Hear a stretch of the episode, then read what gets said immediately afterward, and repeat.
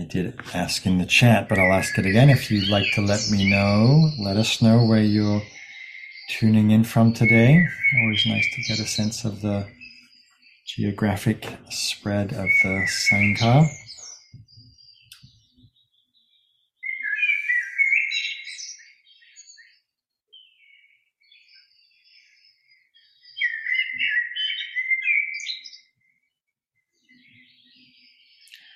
I see they're all coming to me as direct messages. Can we open up the chat, um, Liana, so everybody can see where everybody else is coming? But I'll read it anyway. Vancouver, Berkeley, Santa Monica, San Jose. There's lots from the from the Bay Area, Oakland, Casper. Yeah, mostly Bay Area tonight. Chicago, York, Wisconsin, Washington. And if you can, turn your video on at least for the beginning, just so we can put names to faces and faces to names. And from Boise, Utah.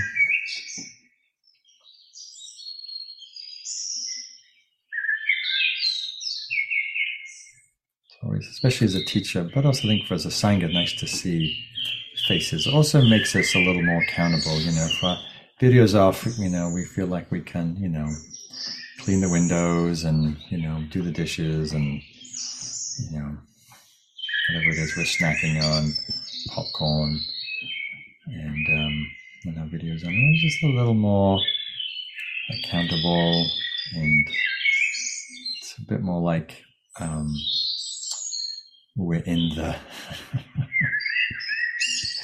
we're in the space.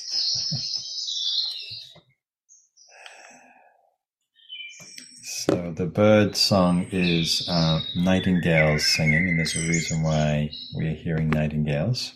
Not that nightingales are native or indigenous to California, but they're indigenous to my home country, England, where they're currently uh, nesting. It's very loud. Hmm, okay. How's that? How's that sound? I turned it down.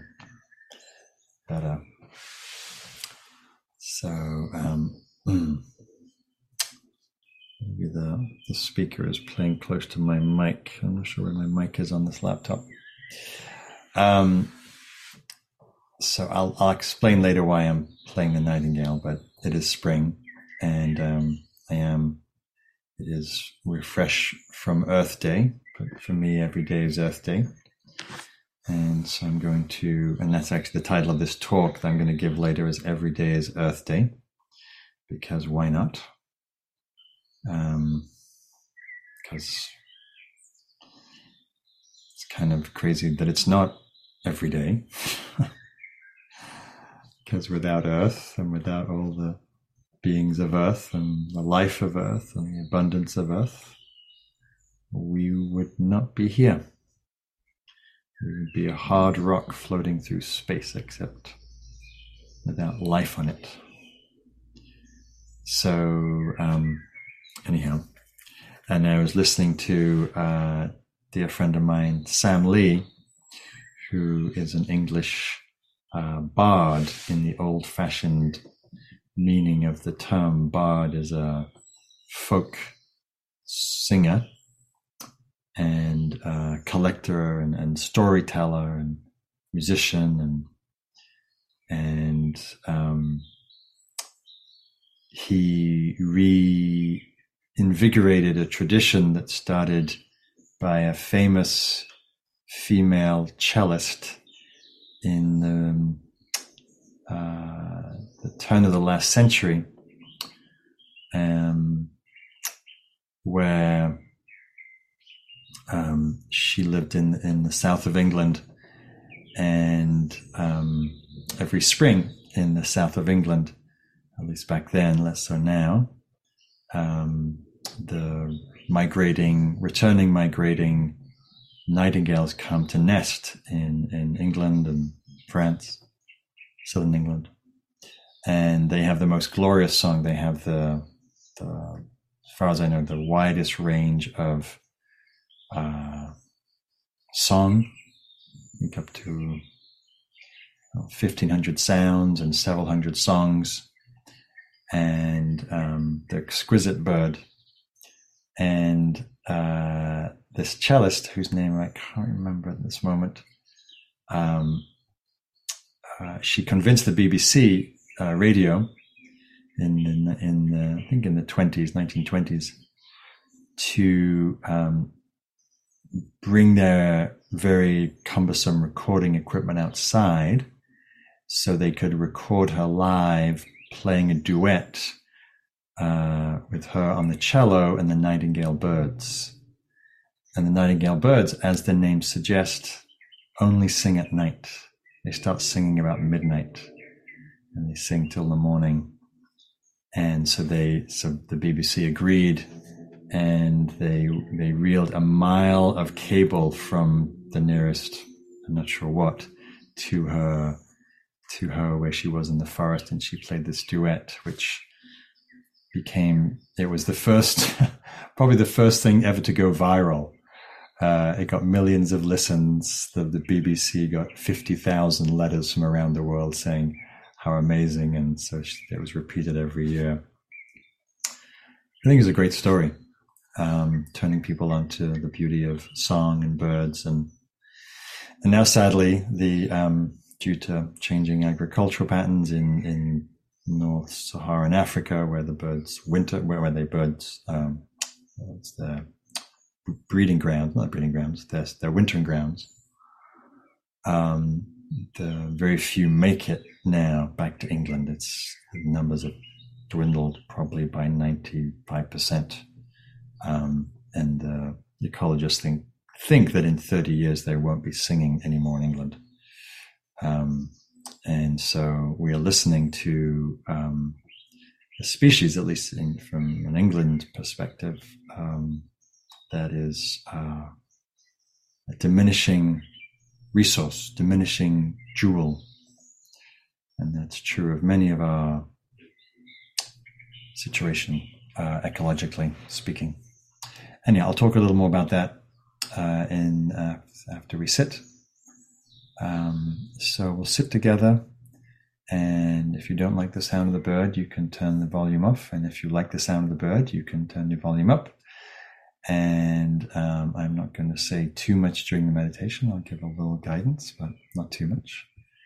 I'm actually suffering from a little extreme hypoglycemia, which I've not been able to uh, remedy. Normally, I can remedy it, but it's um, it's having a bit of a lingering tail.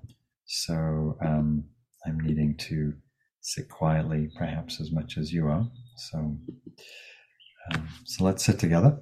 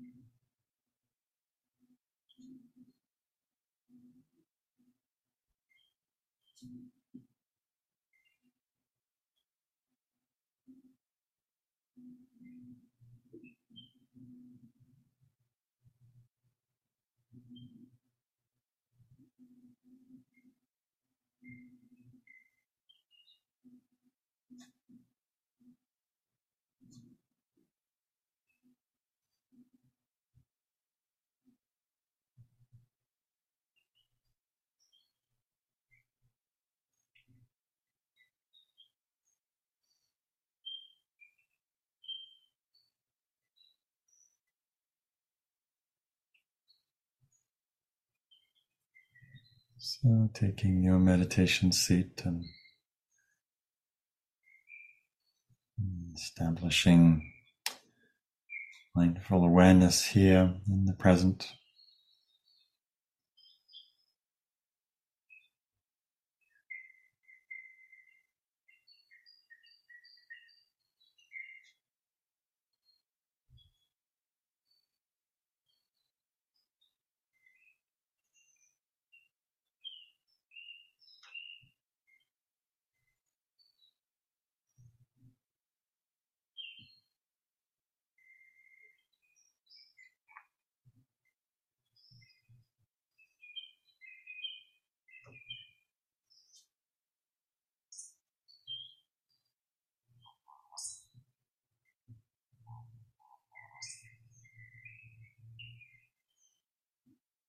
And as you attune to this moment, noticing what's calling, alluring attention into the present moment.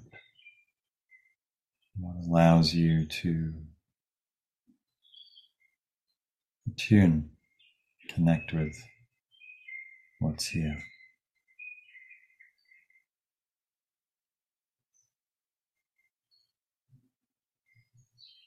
Sensing the immediacy of body, physical experience, sitting, sensing,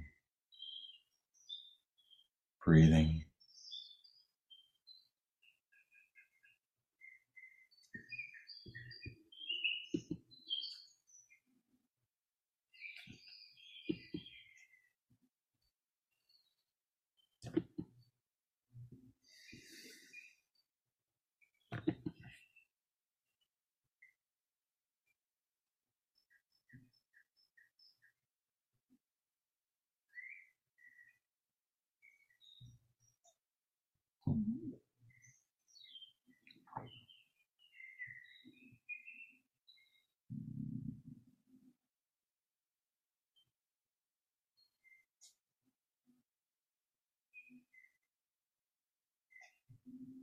What supports a continuity of attention.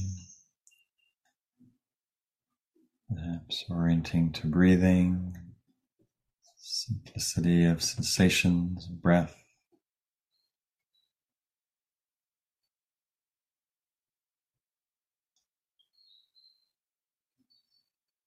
Field of sensation in the body, coming and going.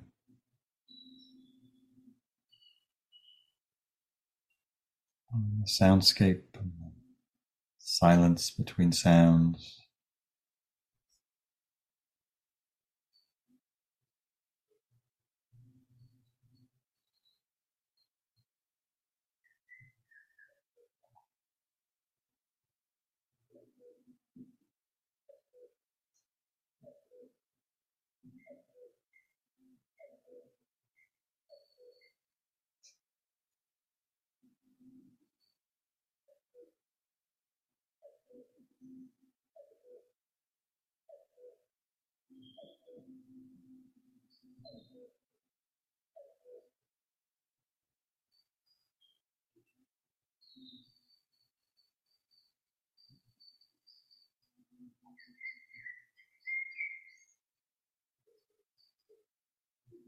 And noticing when attention gets absorbed, drawn into thinking, imagery, memory, speculation.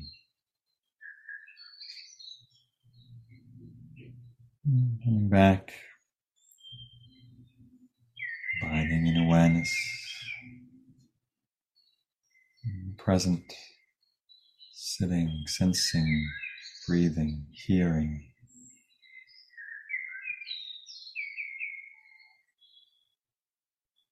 Abiding in this knowing quality of awareness.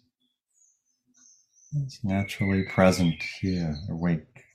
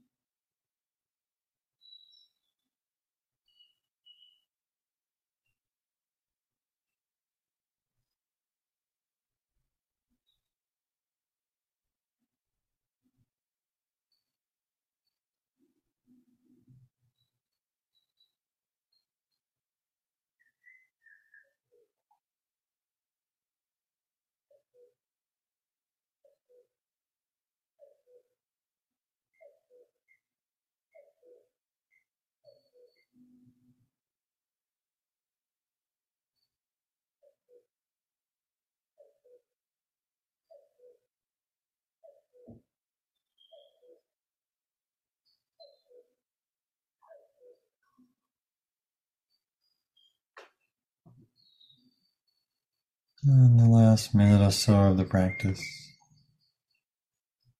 wherever you are, no matter how far the attention may have roamed, always right here. Awareness present to whatever's here in this moment. This breath, the sound, this body.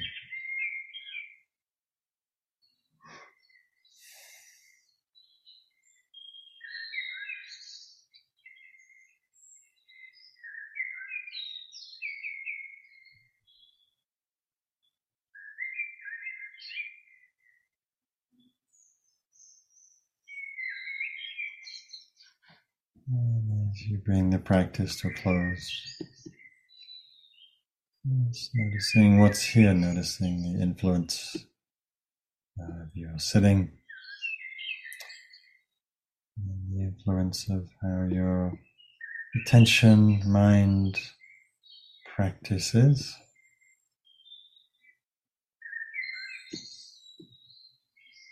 Being kind with and forgiving with ways the mind may be spacing out,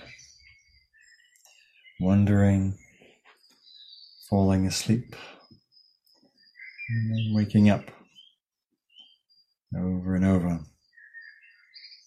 Groundhog Day. In our practice. So we'll take about a five minute break if you want to wish to share in the chat just how your meditation was. We'll can reopen up the chat again. So feel free to take care of yourself, take a break, stretch, get some water, uh, adjust yourself, and then we'll come back for some reflections about the earth and our relationship to the earth.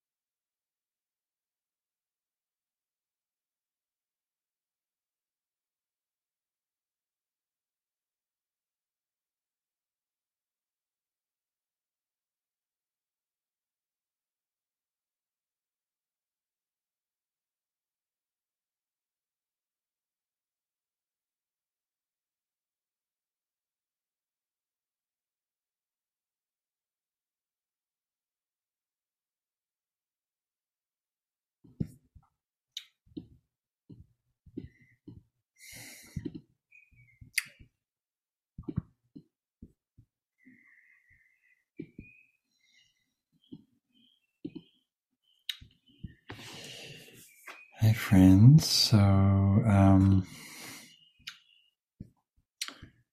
welcome back. So, as I said, I'd like to share some reflections. Continuing from the celebration of Earth Day on Saturday. I'm wondering how many of you were celebrating Earth Day this weekend. You raise your hand? Anybody aware of Earth Day, celebrating Earth Day, doing something? in honor of Earth Day. Okay, good. Yeah. Celebrating ourselves in a way. celebrating parts of our nature.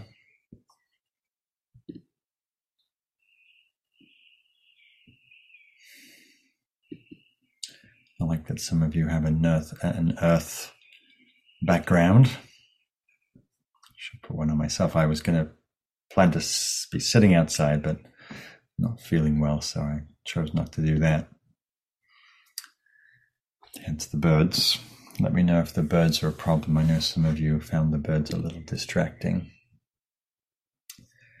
Um,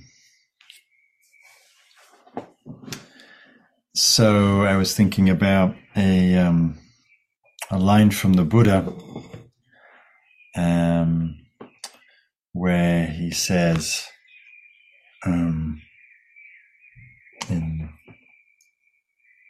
someone was asking him about why he goes to the forest. And he said, um, I go to the woods um, because it's a pleasant abiding here and now and out of, comp- out of compassion for future generations that they may follow my example.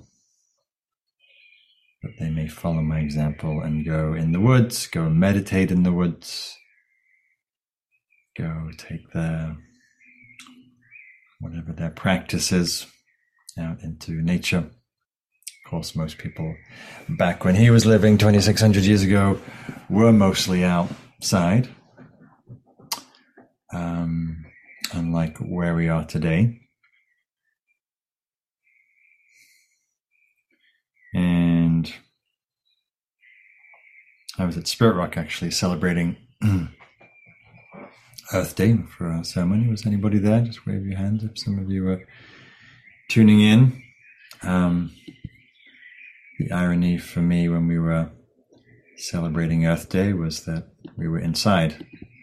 Um, it was a kind of a, it was, it was partly doing that because we had a lot of people tuning in on Zoom. There's a certain kind of irony for me that we were indoors as we often are. You know, we, we're becoming an indoor species. And we are habituated to being indoors, mostly, most of us. And therein lies our problem, or one of our problems. because we, most of us, you know, we, we're not an agrarian culture anymore, or a technological culture. And so we don't live close to the natural world, most of us. Some of you might have the good fortune of living in the country or in the woods. Maybe some of you have work that takes you outside, landscaping, but mostly not. I bet if we did a poll here of about the 100 people who are tuning in today, I bet less than 5% of you, your work is outdoors. Even my work, you know, most of my work is I'm a nature meditation teacher. I teach in the wild retreats, programs, and practices, and teacher trainings, and that that work does take me outside. But like every work that we do these days, also requires a lot of administrative work and desk work and computer work and all of that. And I endeavor to take my laptop outside and my calls outside and my Zoom meetings outside and just to increase that exposure. Even it's into my little garden or into my balcony or and I'll speak more about why I do that. But you may try doing that yourselves if you have the luxury of being able to have flexibility around that.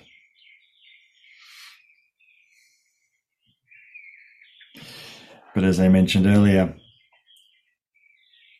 it is it's odd that we have an Earth Day. Right? I imagine if we discussed that with many indigenous cultures, people living more closer to and in harmony with the land, they might think it's kind of weird. we have an Earth Day. But better Earth, one Earth Day than no Earth Day. Earth Day began in 1970 because the Earth was not being prominently featured in political discourse and society and media in general, and was, was the growing awareness of nature being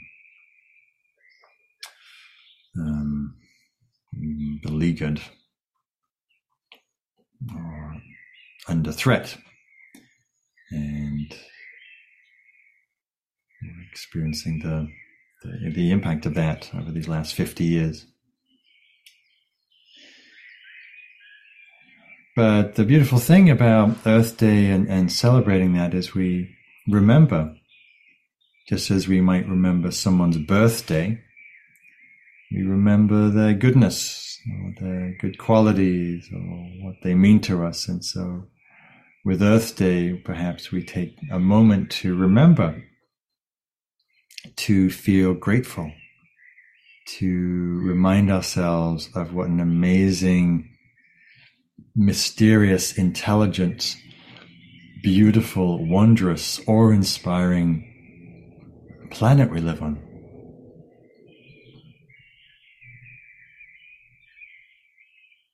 I'm frankly still trying to fathom out why anyone would think about wanting to set up a colony on Mars. a dry, cold, dusty planet. Just bizarre when we live on in, in, in an earth that's staggeringly beautiful and fecund and rich with with you know, billion, millions and millions of species and trillions of beings and three trillion trees and more plants and grasses and flowers and seasons and springtime. Okay? So for most of you northern hemisphere, we're in spring. I just took a walk. Been walking a lot here in Northern California because we've had so much beautiful rain this winter, and the land is is fertile with life, with green hillsides and staggeringly beautiful flowering flowers adorning the hillsides. So much beauty, so much delight.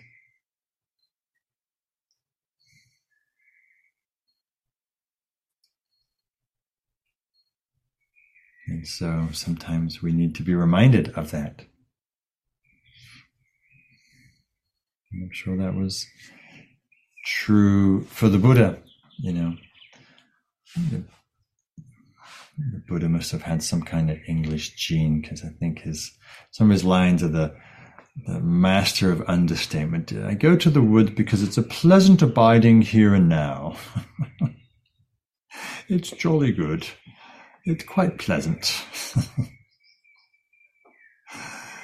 you know, I'm sure in 2,600 years ago in the forests of northern India was just teeming with life, teeming with birds, teeming with sound, and quite beautiful.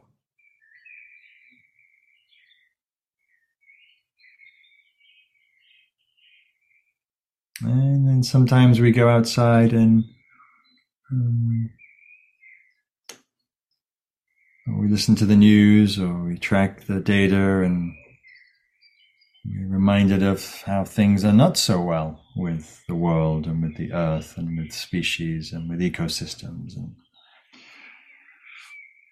we're aware of how badly the earth and the oceans and the rivers and the forests are being treated.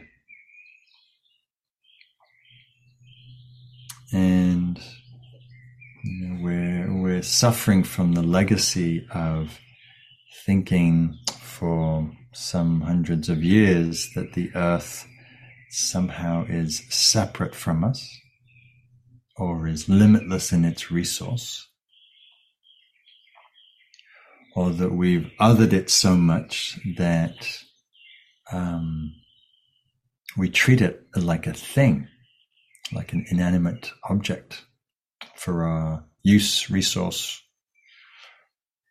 And and so and the more urbanized mechanized technologicalized if that's a word um, we become the more separate we feel from from the earth. And yet we know from science, from biology, from our own perhaps visceral experience, we know we're not separate. We know the earth is not a thing or an other, but it's part of who we are. We are the earth. We are of the earth. And uh, even our DNA is shared so much, drawn so much from innumerable life forms. Chimpanzees, almost identical DNA to chimpanzees. Even banana slugs. We share 70% of our DNA with the banana slug. So next time you're in the dank forest and you see a banana slug, you go, oh, it's my long lost cousin, my distant relative, my ancestors. You know, we share 50% of our DNA with trees been around for a few hundred million years. 44% with bees, 60% with bananas. It's kind of wild. It seems so different, seems so other. But if we think, if we cease to other the the earth and species, and we realize actually, if we go back long enough, we're all we're all kin. I was listening to a talk from I was an interview actually with Lyla June, who's a Native American teacher um, and biologist and activist, and she used this word kincentricity, kincentricity or kincentric, of realizing how our kin uh, extends in a way to all life. So when I began to think about that, I began to think, oh, our Sangha, Sangha, which is community, is whoever's here, whoever's in our, where we think of as in our community. But our Sangha, my Sangha, is also uh, oak trees and dragonflies and red-tailed hawks and coastal fog.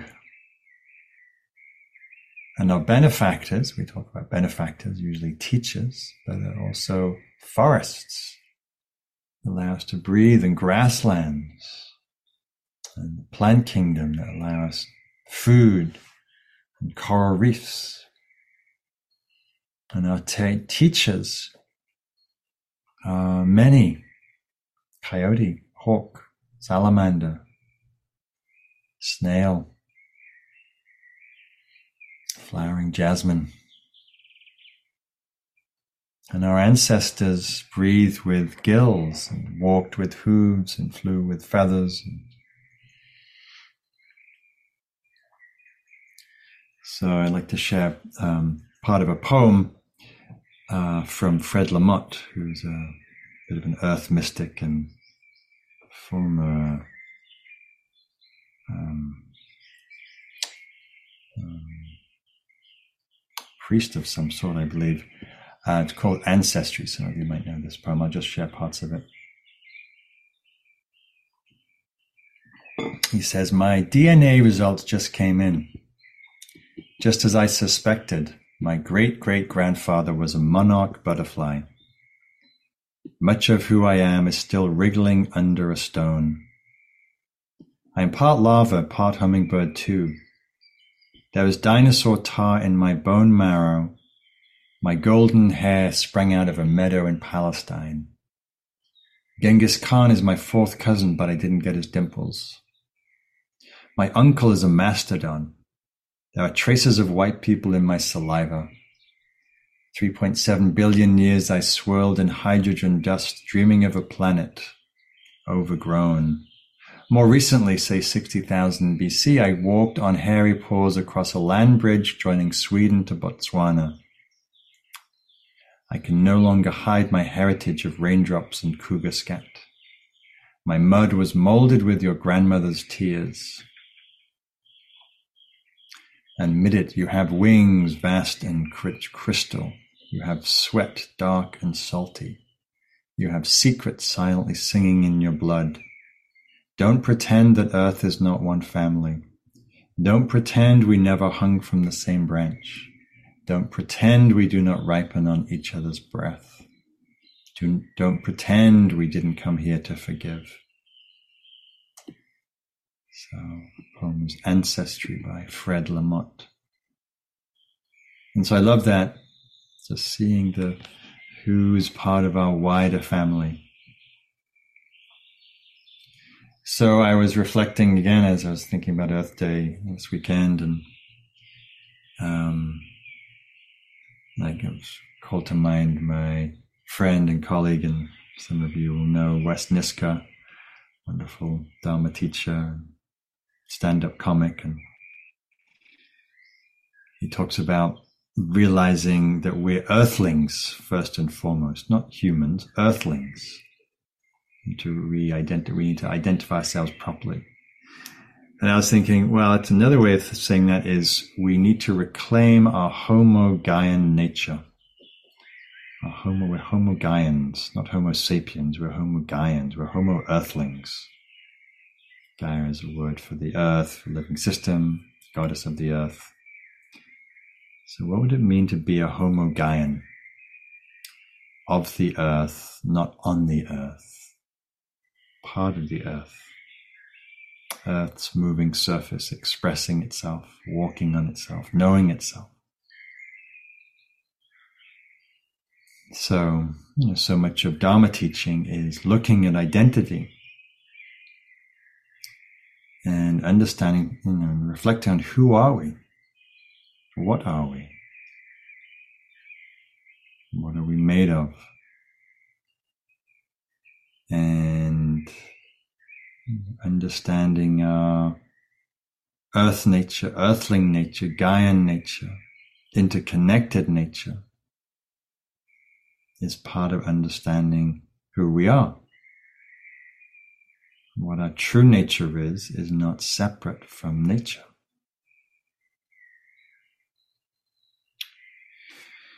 So this can sound and may feel, you know, a little bit abstract. Like, well, it's a nice idea. Sounds interesting.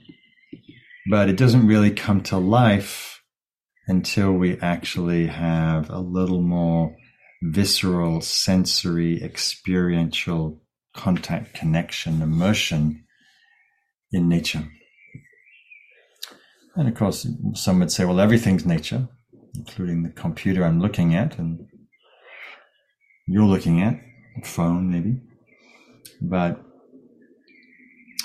I think often, generally, we refer to nature as um, well, the natural world as in contrast to the human constructed world that is is still in its more organic form. And so to make what I'm speaking about um, experiential, then we need to get outside. We need to get outside of our buildings, our homes, our offices, our cars, our malls, or wherever it is that we hole ourselves up and have more intimacy with the elements, more connection, more visceral contact, sensory contact. Because otherwise, it's just a concept, just an idea.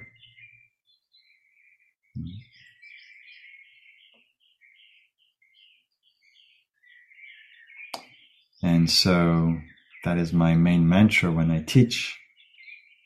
People who know me know this mantra. My mantra is my closing words often.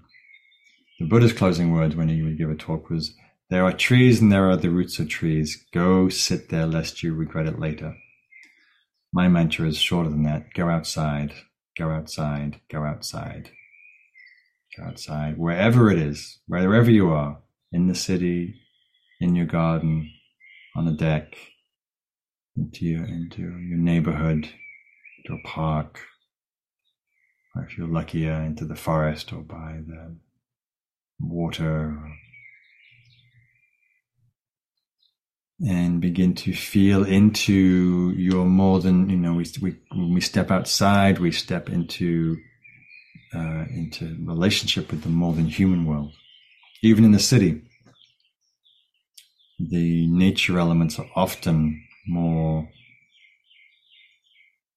mm, can be more prominent if we pay attention to the air element, to the sky, to the light, to the sun, to the breeze, to the rain, to the wind, to the trees that grow in, this, you know, the sidewalk, the and so, but more so when we go out into a place that's been less adulterated, um, altered. And then we can begin to feel into something older than ourselves. And we feel into the um, older, deeper dimension of our nature. Sometimes, mostly when I go outside, I always feel like I'm coming home. I leave my home to feel like I'm going home. Because my home is not my house, my address. My home is is is outside, with trees, with the sky, with the sound of birds, with wind, with rain, the grass under my feet. There I feel at home. When I'm indoors, I can often feel alienated or separate or distance. I kind of feel a longing, longing for the beloved. Anybody else feel that?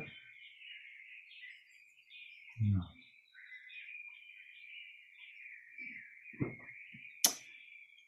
So when we go outside, the second thing that happens, aside from opening up our senses and sense of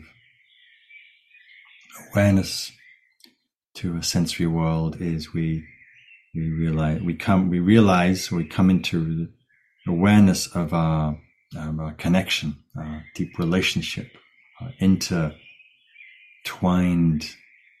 interdependent nature. Right? That we don't exist as an island. We're not independent.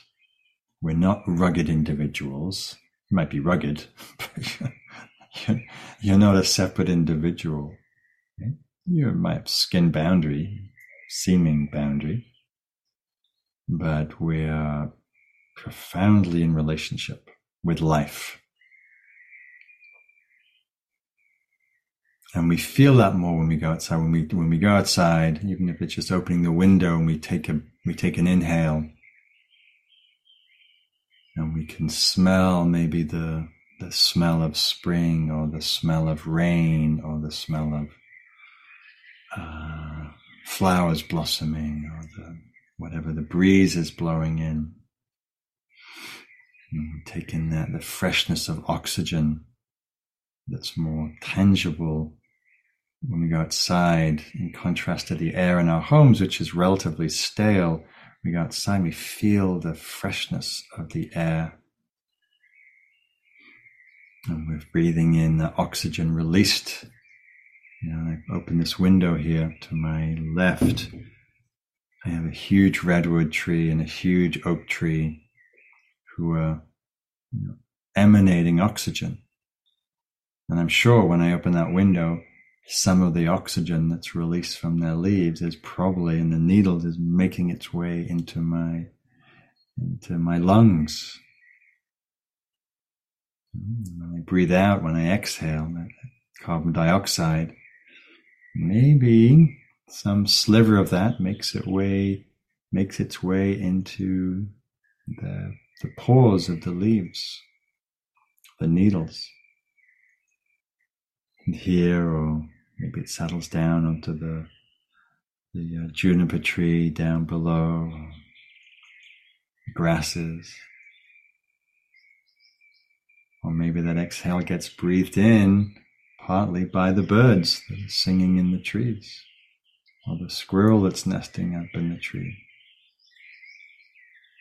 So we're literally breathing with life. We're breathing with forests. We're breathing with the abundant um, grasses of springtime.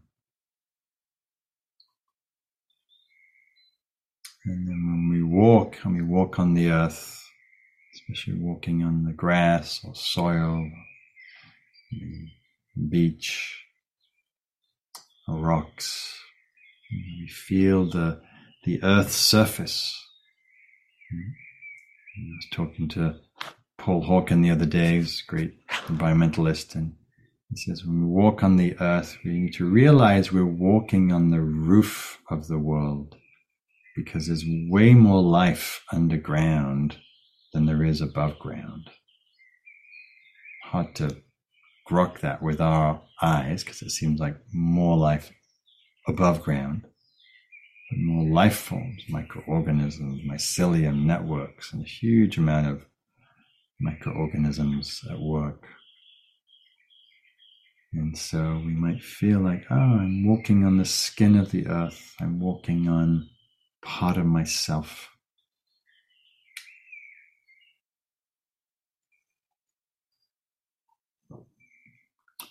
And then what's very important as we go outside, and something I've been teaching a lot about recently on my retreats, is as part of that relationship, we we begin to, as we cultivate a more sensitive awareness outside in nature. We certainly have this awareness around humans, but not with the natural world generally, where we um, can begin to realize that we are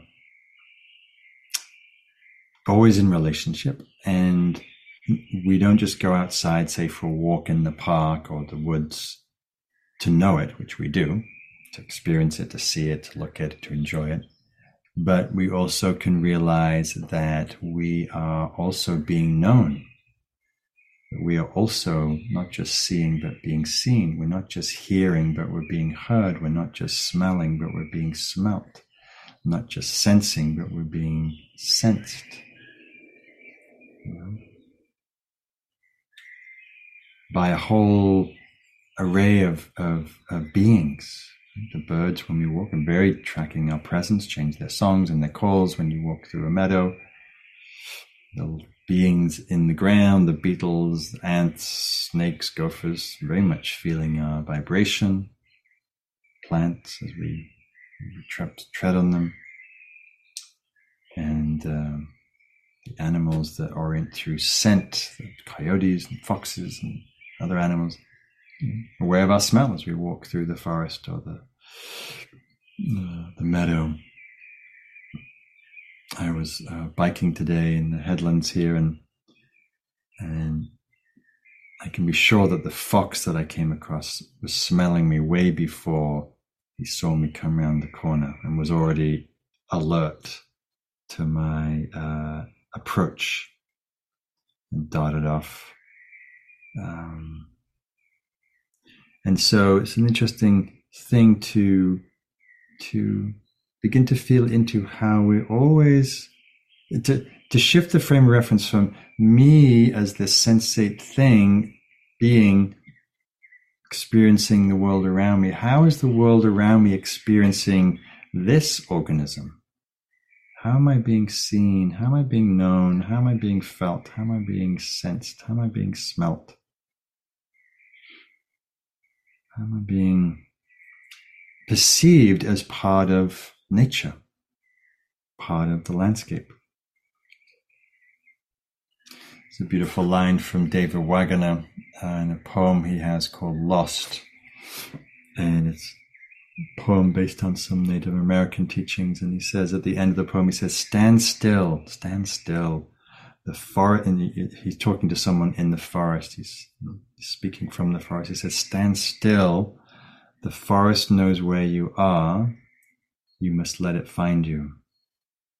Stand still, the forest knows where you are, you must let it find you. Or you go into your garden, stand still, the plants in your garden know where you are, they, you must let them find you. You go along, wherever it is, into your balcony, stand still, the birds around you, above you know where you are. You must let them find you. So it's a beautiful thing to realize, oh, I'm not just knowing, but I'm being known. And then the third thing that happens when we go outside, so we become we become aware sensorially, we we sense into our reciprocal relationship, and then the third thing is we also uh, we open our hearts, we open our hearts to beauty, to love, to joy, to wonder, to um, many, many ways that our hearts touched, that we fall in love with so many things, so many beings. Right now, where I am, the, the California poppies are just, they're having a fiesta and they're just littering the hillsides with this staggeringly bright gold, golden orange.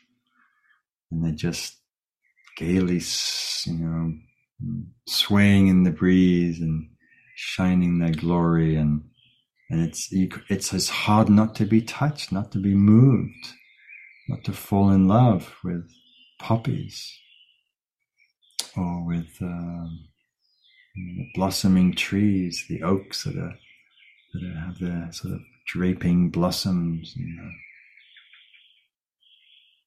Uh, just the whole plethora of wildflowers. The, the paintbrush are starting to come out, and the oxalis, and uh, the lupins, and just this delight.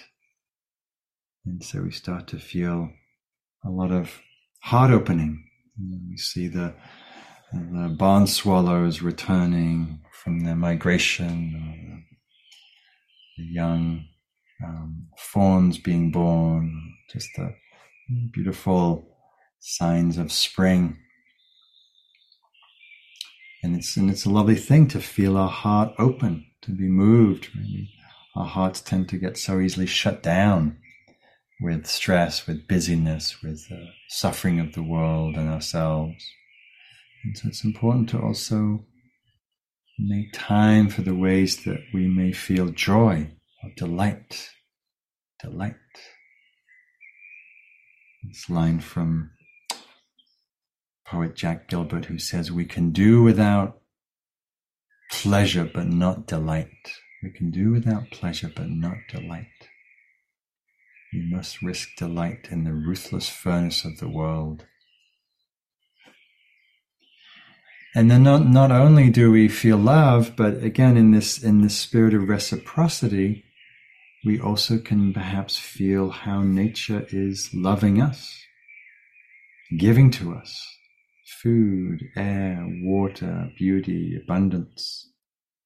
And we might feel at times like, oh, we, like when I walk into the redwood forest here, which I do frequently in my in Mill Valley, and I can feel this lovely sort of welcoming benevolence from trees, certain trees. Certain, call it love. Um, benevolence feels like the, the right word to me. Different qualities of receiving some kind of welcoming, some kind of warmth.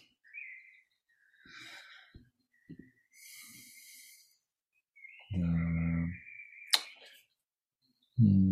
Benedictine monk, I think it was Benedictine, St. Francis of Assisi, who was a great nature lover mystic. He, he once wrote, uh, after going out in the fields, he says, um, Such love does the sky now pour that whenever I stand in a field, I have to wring out the light when I get home. Such love does the sky now pour out that whenever I stand in a field, I, he gets soaked, he gets saturated in love. And um, perhaps you feel that. And so, just sort of bringing this full circle, something you might be saying, well, you know, what's this got to do with the with Earth Day or? Um, and for me, how it circles back is that when we go outside, when we f- come into intimate relationship, when we feel a sense of reciprocity, when we feel our hearts open and touched, we feel the love for, for, for the natural world. Um, that's, that becomes the place from which we care. That becomes the place for which we act. Right? Some Thich Nhat Hanh says, only when we've truly fallen back in love with the earth will our actions spring from reverence and the insight of our interconnectedness. Only when we've truly fallen back in love with the earth will our actions spring from reverence and the insight of our interconnectedness.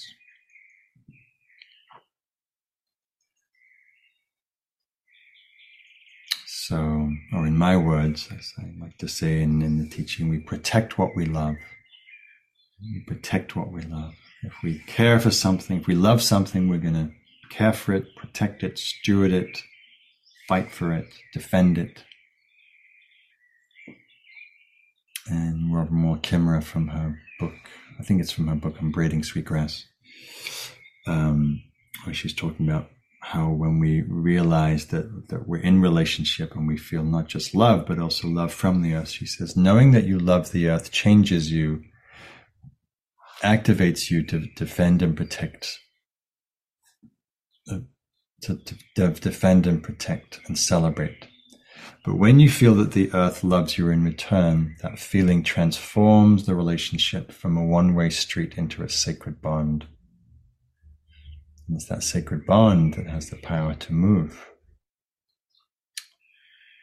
So,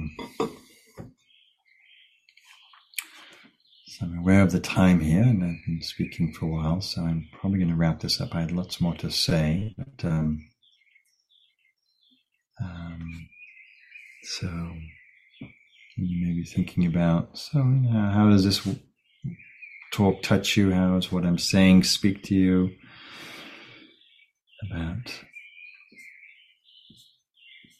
knowing our nature, going outside, developing a more mindful relationship with the earth, feeling our reciprocity, feeling our hearts open to love, feeling that move us to caring and steward, and to think about how we may engage with that love. So, mm, many friends of mine were down at Wells Fargo this morning protesting the big banks, the three big banks, loaning tens of billions of dollars to the to fossil fuel industries. It's one way you may be moved to to protest, maybe to organize. It may be to to simplify. It may be to um, being outside more and listening to what the, how the earth wants to move through you. To stay informed to gather with friends. My partner Lori Schwanbeck has this this work called Gaia. We're inviting people, groups to come together to gather, to acknowledge what's happening, to inspire uh, engagement, and then to act from that place of in, in, inspiration. So to think about ways that we may take this love um, into the world. How we live, how we act, how we vote, how we breathe, how we shop, how we do anything. Can it be informed by our love of the earth and realizing that the earth and ourselves are not separate? So, of course, we take care of the earth because it's part of who we are. It's family, it's kin, developing kin centricity. Kin, kin centricity, that's a big word. Or we're becoming a Homo Gaian. All right, friends.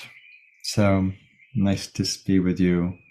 Um, apologize, my my energy, especially early on, was very whacked out from from an intense dose of hypoglycemia, which sometimes can uh, take one off guard. Um, so I wish you a good evening or a good morning if you're morning, and maybe tomorrow you can get outside into this beautiful world we live in and, and connect with nature and spring and let that um, cleanse your heart and soul.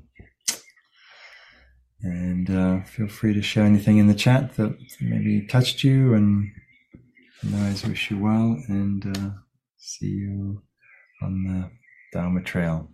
Thanks.